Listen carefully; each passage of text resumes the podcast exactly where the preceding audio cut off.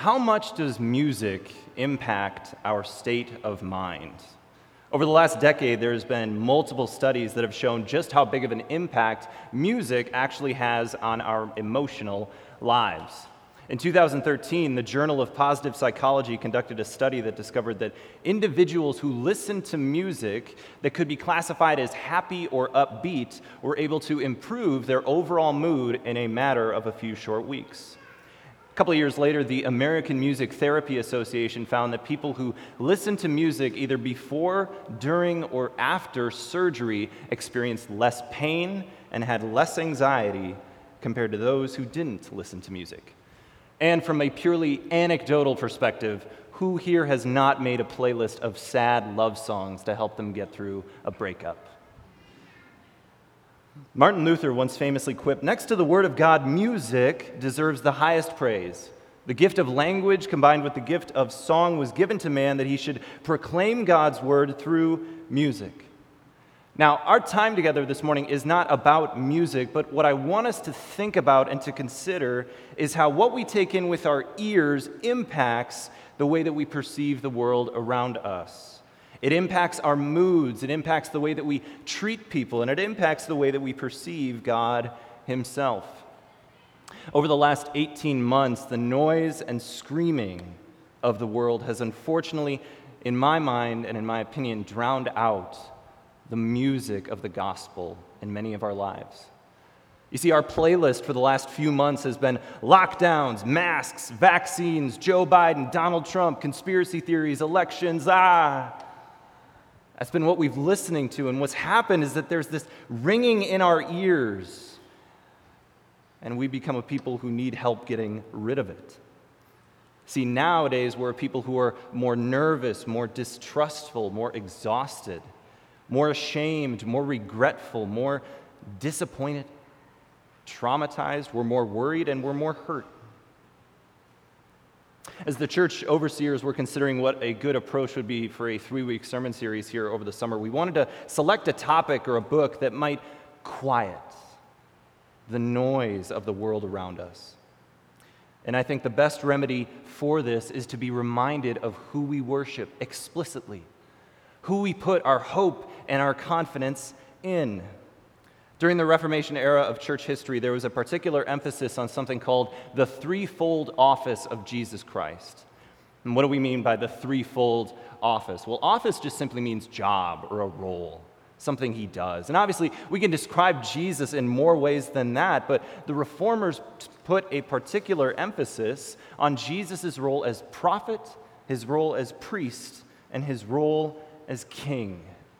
Now, the goal of this sermon series is to turn up the volume on who Jesus is and what he's done for us, that he is our true prophet. He's the one voice that we hear and whose voice we gladly follow. He's our true priest. He's the one that we truly rely on to bring us to the throne of God, and the one we truly rely on to make atonement for all of our sins. And Jesus is also our King though that seems so hard to believe in this season, but he is the truly sovereign king who is at this very moment ruling and reigning over all of the earth and eagerly awaiting the time where his father tells him to gather his people and make his enemies his footstool. Now, with those three in mind, I want us to fix our eyes this time on Jesus' role as prophet and what that means for us today. So, to begin our time, what exactly is a prophet? P R O P H E T. Let's go back to verse 1.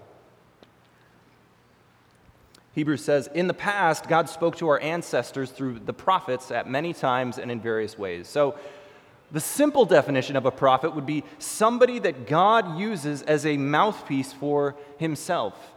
Contrary to what we might think, God rarely comes in this loud, booming, thunderous voice in a pitch black cloud, but often he sends a human being to go to the nations or to the Gentiles on his behalf. And as the author of Hebrews points out, it says this happened in the past at many times and in various ways. Now, I know some of us are more well acquainted with the Old Testament than others, but three prophets to think about who are very popular when considering this are Isaiah, Jonah, and Hosea. Those are pretty popular prophets, ones that we should know, and each of them had wildly different ministries. On the one hand, they all had different audiences. Isaiah prophesied to Judah, Hosea prophesied to Israel, and Jonah prophesied to Nineveh. And they also took wildly different forms in their ministry. Isaiah's ministry was mainly of speaking and writing about who God is. Hosea, of course, as you might know, was commanded to marry the prostitute Gomer in order to display God's covenant faithfulness to unfaithful Israel, showing what God does. And Jonah, which we studied recently, was a nationalist who had no desire to help Nineveh at all. He ran away, but ended up speaking less than 10 words to that city and got the entire town to repent. Oh, and he got swallowed up by a fish. Now, there are many more prophets that God used, including people like Balaam, or Micah, or Deborah, or Jeremiah, or Miriam, or Elijah. But the main point here that Hebrews is saying to us is that God has sent many different people at many times, and they've impacted us in a variety of ways. However, despite these differences, I think the prophets seem to carry with them three main messages. They seem to preach to us who God is, what God does, and who God's people really are. And this holds true all the way through to the ministry of John the Baptist and all the way to Jesus himself. Jesus tells us who God is, what God does, and who God's people are. In the person of Jesus Christ, verse 2, we have this final sent prophet of God. No more in various times and in many ways, but a final sent prophet of God. He has spoken to us by his Son, through whom uh, he made the universe, whom he appointed the heir of all things. The Son is the radiance of God's glory and the exact representation of his being, sustaining all things by his powerful word. The summary of those statements is that Jesus displays to us who God is. And he can do this because, notice, the prophet that the Father sent in Christ is one that knows him intimately. You see, the prophets of old God knew everything about them. He knew everything about them, but the prophets themselves knew just a sliver, just a slice of who God was that they were speaking for. They knew enough to speak and to minister to people, but they didn't know enough to give us a complete, satisfactory picture of who God was. In some sense, they were like the moon in the fact that the moon doesn't actually have any light to give us, it borrows the light from the sun. We got the moon in these prophets, we didn't get the sun, We got a type or a shadow. And so by sending the Son, the Father was sending Himself. He was sending His own person, His own being, His own co equal, one that He intimately knew and one that intimately knew Him. By sending His Son, God the Father was sending the radiance of His glory. The radiance of His glory. What a statement. Meaning, Jesus was the brilliance the radiation, the twinkling, the gleam, the glow, the dazzling, shimmering, glittering, flashing luminescence of the glory of God. That's what Jesus is for us. That's the last prophet that God sent to us. He's the brightness of God's glory, the beauty of God's person. That's who God desired for us to see when we think about who God is. And to be crystal clear, the author of Hebrews writes, He's the exact imprint. He's the exact representation of God to us, meaning that if we have seen and heard the prophet Jesus' voice, we have seen and heard the Father. Tail end of John's gospel, there's this interesting question that comes. So Jesus is gathering with his disciples. He knows he's going to go to the cross soon. He's trying to give them some final words of encouragement. And as he's saying all this, Philip, one of the apostles, pipes in and says, Lord, show us the Father, and that'll be enough for us. Philip's like, Listen, Jesus, just show us the Father, and that'll be enough encouragement for our hearts. And Jesus gives this really interesting response. Because he says, Don't you know me, Philip? Even after I have been among you for such a long time, anyone who has seen me has seen the Father. How can you say, Show us the Father? Don't you believe that I'm in the Father and that the Father is in me? The words that I say to you, I do not speak on my own authority. Rather, it is the Father living in me who is doing his work. What's he saying there? Jesus perfectly images the Father to us. And if we have seen and heard Jesus, we have seen and heard the Father. To put it negatively, if we've not seen Jesus, we have not seen the Father. Part of Jesus' declaration to the world as a prophet and to the Jewish people in particular was that they did not know who God was. They didn't have a good grasp of who he is. Think about the challenge that he gives to the people earlier in John's gospel. He says this He says, The Father who sent me has himself testified concerning me. You've never heard his voice, nor seen his form, nor does his word dwell in you, for you do not believe the one he sent. You study the scriptures diligently because you think that in them you have eternal life. These are the very scriptures that testify about me, and yet you refuse to come to me that you may have life. Here's what he's saying He's saying, You don't really get who the Father is. And if you got who the Father is, then you'd know me. You'd believe in me. You'd love me. You'd worship me. Jesus came that we might know God the Father not just in words on a page, but a living word before our very eyes. Jesus is the representation of the Father. He's unified with Him. There's no differences in the character between the Father and the Son.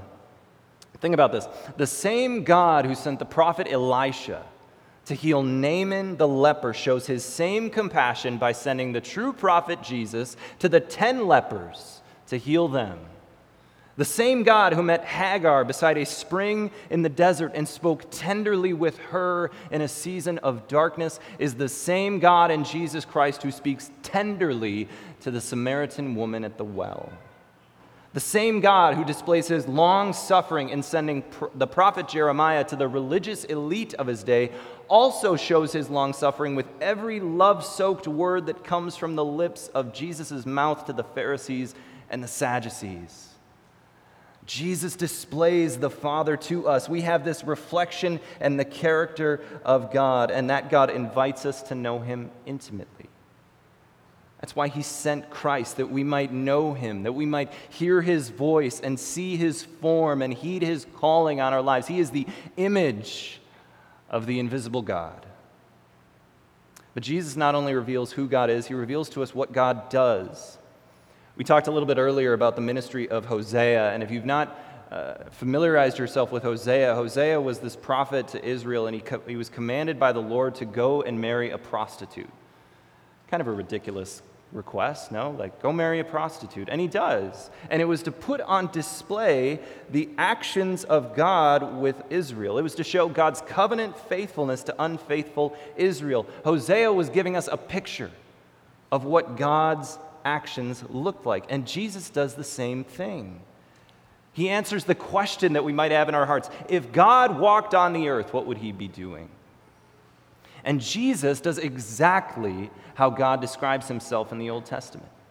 He dwells with the humble, like he did with Simon. He binds up the brokenhearted, like he did with the widow's son. He shows himself to be faithful when we are unfaithful when he restored Peter. He forgives the very worst of sins and tenderly invites us to communion with himself. You see, the reason that we have four accounts of the life of Jesus is because what God wants us to dwell on, what he wants us to see, is he wants to see the actions of Jesus. He wants us to see and meditate on the actions of Christ. Not just so that we can be a people who emulate it, but because we need to be a people who know these things. We need to have this full, radiant picture of the ways of God. And, and one of the best ways that I can illustrate this to make the comparison between the Old Testament and the New Testament is to consider two ways that the Bible expresses God's compassion.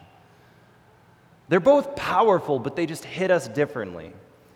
So in Exodus, if you remember the Exodus story, Joseph has become the right hand man to Pharaoh, and Joseph dies. Pharaoh forgets about uh, Joseph, and Uh, all the Israelites begin multiplying like crazy. And so Pharaoh's like, all right, they're going to attack us one day, and we're going to be outnumbered, so let's put them into slavery. Let's throw God's people into chains and make them build stuff for us. And the people of God, it says, cried out. The people of Israel groaned because their slavery and they cried out for help. Their cry for rescue from slavery came up to God. And God heard their groaning And God remembered his covenant with Abraham, with Isaac, and with Jacob. God saw the people of Israel, and God knew. God knew. It says, God saw the people of Israel. God knew. Vayada Elohim. It's meant to show his deep compassion for his people. He knows they're groaning. But those two words don't hit us as hard as two words found in John's gospel. John 11 35, Jesus wept. In Christ, we see the actions of God on display. And there's a difference between knowing that God knows your pain and understanding your pain, and then seeing God weep with you in your pain. We see how God would act if he's on the earth. Jesus is displaying God to us, and he tells us that he would weep with us. Two weeks from now, on June 25th, will be the seventh anniversary of my dad's passing. Uh, and of course, next week is Father's Day, so June's just kind of a tricky month emotionally for me. But I remember when we were planning out my dad's funeral, and we were going through various scripture passages that we could read. And the pastor went to John chapter 11. And, and if you're familiar with the story, you might remember how it goes. But uh, Lazarus, Mary and Martha's brother, has died unexpectedly from an illness. And Jesus shows up, and, and Martha comes running up to him and is just like, Lord, if you'd been here, my brother wouldn't have died. Right? That's, that's, that's how I felt. And then we see Mary grieving along to the side, and Jesus is like, All right, just take me to the tomb. And as he gets there, it says, Jesus wept. And that verse gripped me, and I think it grips us in a different way. Because like we know that God knows our pain, right? Like we, we know that He like understands it in kind of this intellectual way. I know He sees it, but what I needed to hear, what you might need to hear in the season of grief, is that Jesus weeps with you in your pain. There's a God who sheds tears too. The final purpose of a prophet not only to display to us who God is and what God does, but he was also to reveal, he or she was to reveal who God's people were and how they were supposed to act. The prophetic books of the Old Testament often contain pleas for repentance. And then they would offer illustrations or they would uh, give commands for what that repentance would look like. And if you're truly God's person, this is how you will live. One verse that we often think about uh, that I think highlights this really well is in uh, the prophet Micah in chapter 6, verse 8. And you could probably quote this to me. It says, What does the Lord require of you? To act justly, to love mercy, and to walk humbly with your God. Pretty straightforward. That's how God's people are called to act. But Micah was prophesying to them because this wasn't happening. He was convicting them, he was rebuking them. They weren't acting justly. They weren't delighting in mercy and they were not walking humbly with God. Now, that verse might make for a good Christian bumper sticker or a cute sign in your kitchen, but it's also a rebuke. It's God telling his people, You're not doing this. And Jesus, part of his ministry, part of his prophetic ministry, was to do that. Yes, he gives us abundant grace, but he also gives us truth.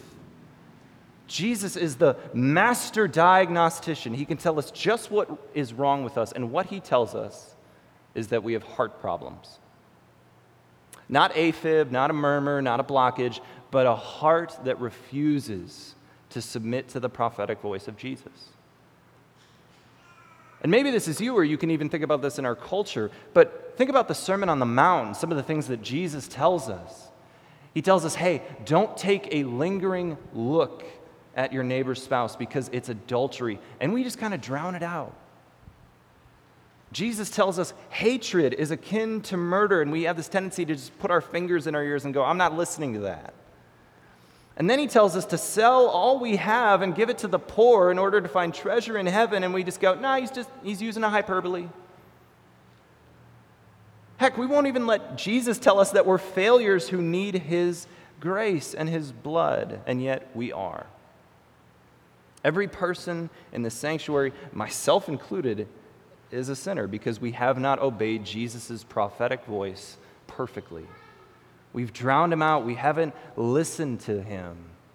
And the fact that he's here is proof of that because he's here to convict us. Prophets didn't go to people who were doing well, they went to people who were utterly failing. Which brings us to the question what's the solution? Tail end of our text this morning, Hebrews 1 3 says, He's provided purification for sins, and he sat down at the right hand of the majesty in heaven. When Jonah ran away from God's mission for him, says he got into a boat.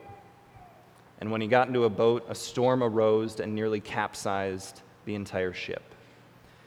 I've never been on a boat in a ferocious storm, but I can only imagine how helpless you feel. Looking at all of these waves coming after you, no moon in the sky to guide you, water tumbling onto the boat, people trying to bail water out. And these sailors who are crying out, I mean, they're not, they're not wimps, like they've done this before. And yet they're calling out on random gods to save them. And Jonah, knowing what's happening, said to the sailors, Listen, if you throw me into the sea, it'll calm, it'll cease, the storm will be stopped, and you'll escape with your lives. When God's people failed to listen to a prophet, when they failed to image him and live for God, judgment came. And the judgment for our sins, based on what Jesus has told us, is physical death and spiritual separation from God. Those are the waves that Jesus warns is coming for us with each passing second. And he says, someone needs to succumb to these waves. Somebody needs to get thrown into them, either you or me. Jesus said to the Pharisees, For as Jonah was three days and three nights in the belly of a huge fish, so the Son of Man will be three days and three nights in the heart of the earth. The men of Nineveh will stand up at the judgment with this generation and condemn it, for they repented at the preaching of Jonah, but now something greater, a greater prophet than Jonah is here. What's Jesus saying to us? That Jesus, like the prophet Jonah, will be cast out into the sea so that the stormy waves of sin and death might be calmed, and an undeserving multitude of people who repent might be brought into God's family. But Jesus, unlike Jonah, is not running from his mission field. He ran straight to it and says, I will freely give myself as an atoning sacrifice for our sins. And now he stands at the right hand of the Father, eagerly waiting the time of his return. So, this morning, as we close, I want to speak to those of you here today who might be skeptical sailors. Not knowing which God seems to be sending storm after storm into your life, not knowing which God is in control of everything, not knowing who to pray to, not knowing which God to try to worship. Out of all the gods in the world, Jesus is the only one who threw himself into the sea of death for you. And through his sacrifice, there is a purification for our sins available if we will trust him. And friend, there is no better person, there's no better voice to listen to than his. He's worthy of our attention, and I plead with you to give it to him. And to those of us who have heard this prophetic voice and are imperfectly, but yes, pursuing him, when you go out of these doors this morning, there are going to be a million different voices and noises and sounds and playlists vying for our attention, and it won't stop.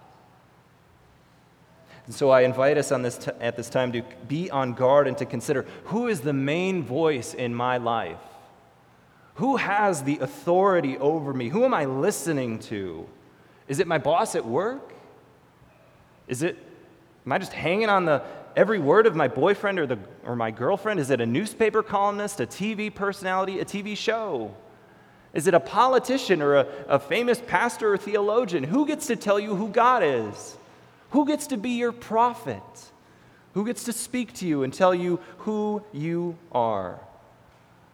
May it be nobody this morning other than Jesus. Because only Jesus is someone that we can trust to tell us the truth with an abundance of blood bought grace. He says to us, I'm the good shepherd. I know my sheep, and my sheep know me. And just as the Father knows me and I know the Father, I lay down my life for my sheep. And just like our shepherd, we ourselves can start to imperfectly display to people around us, people in this world, who God is, what He does, and what God's people ought to look like.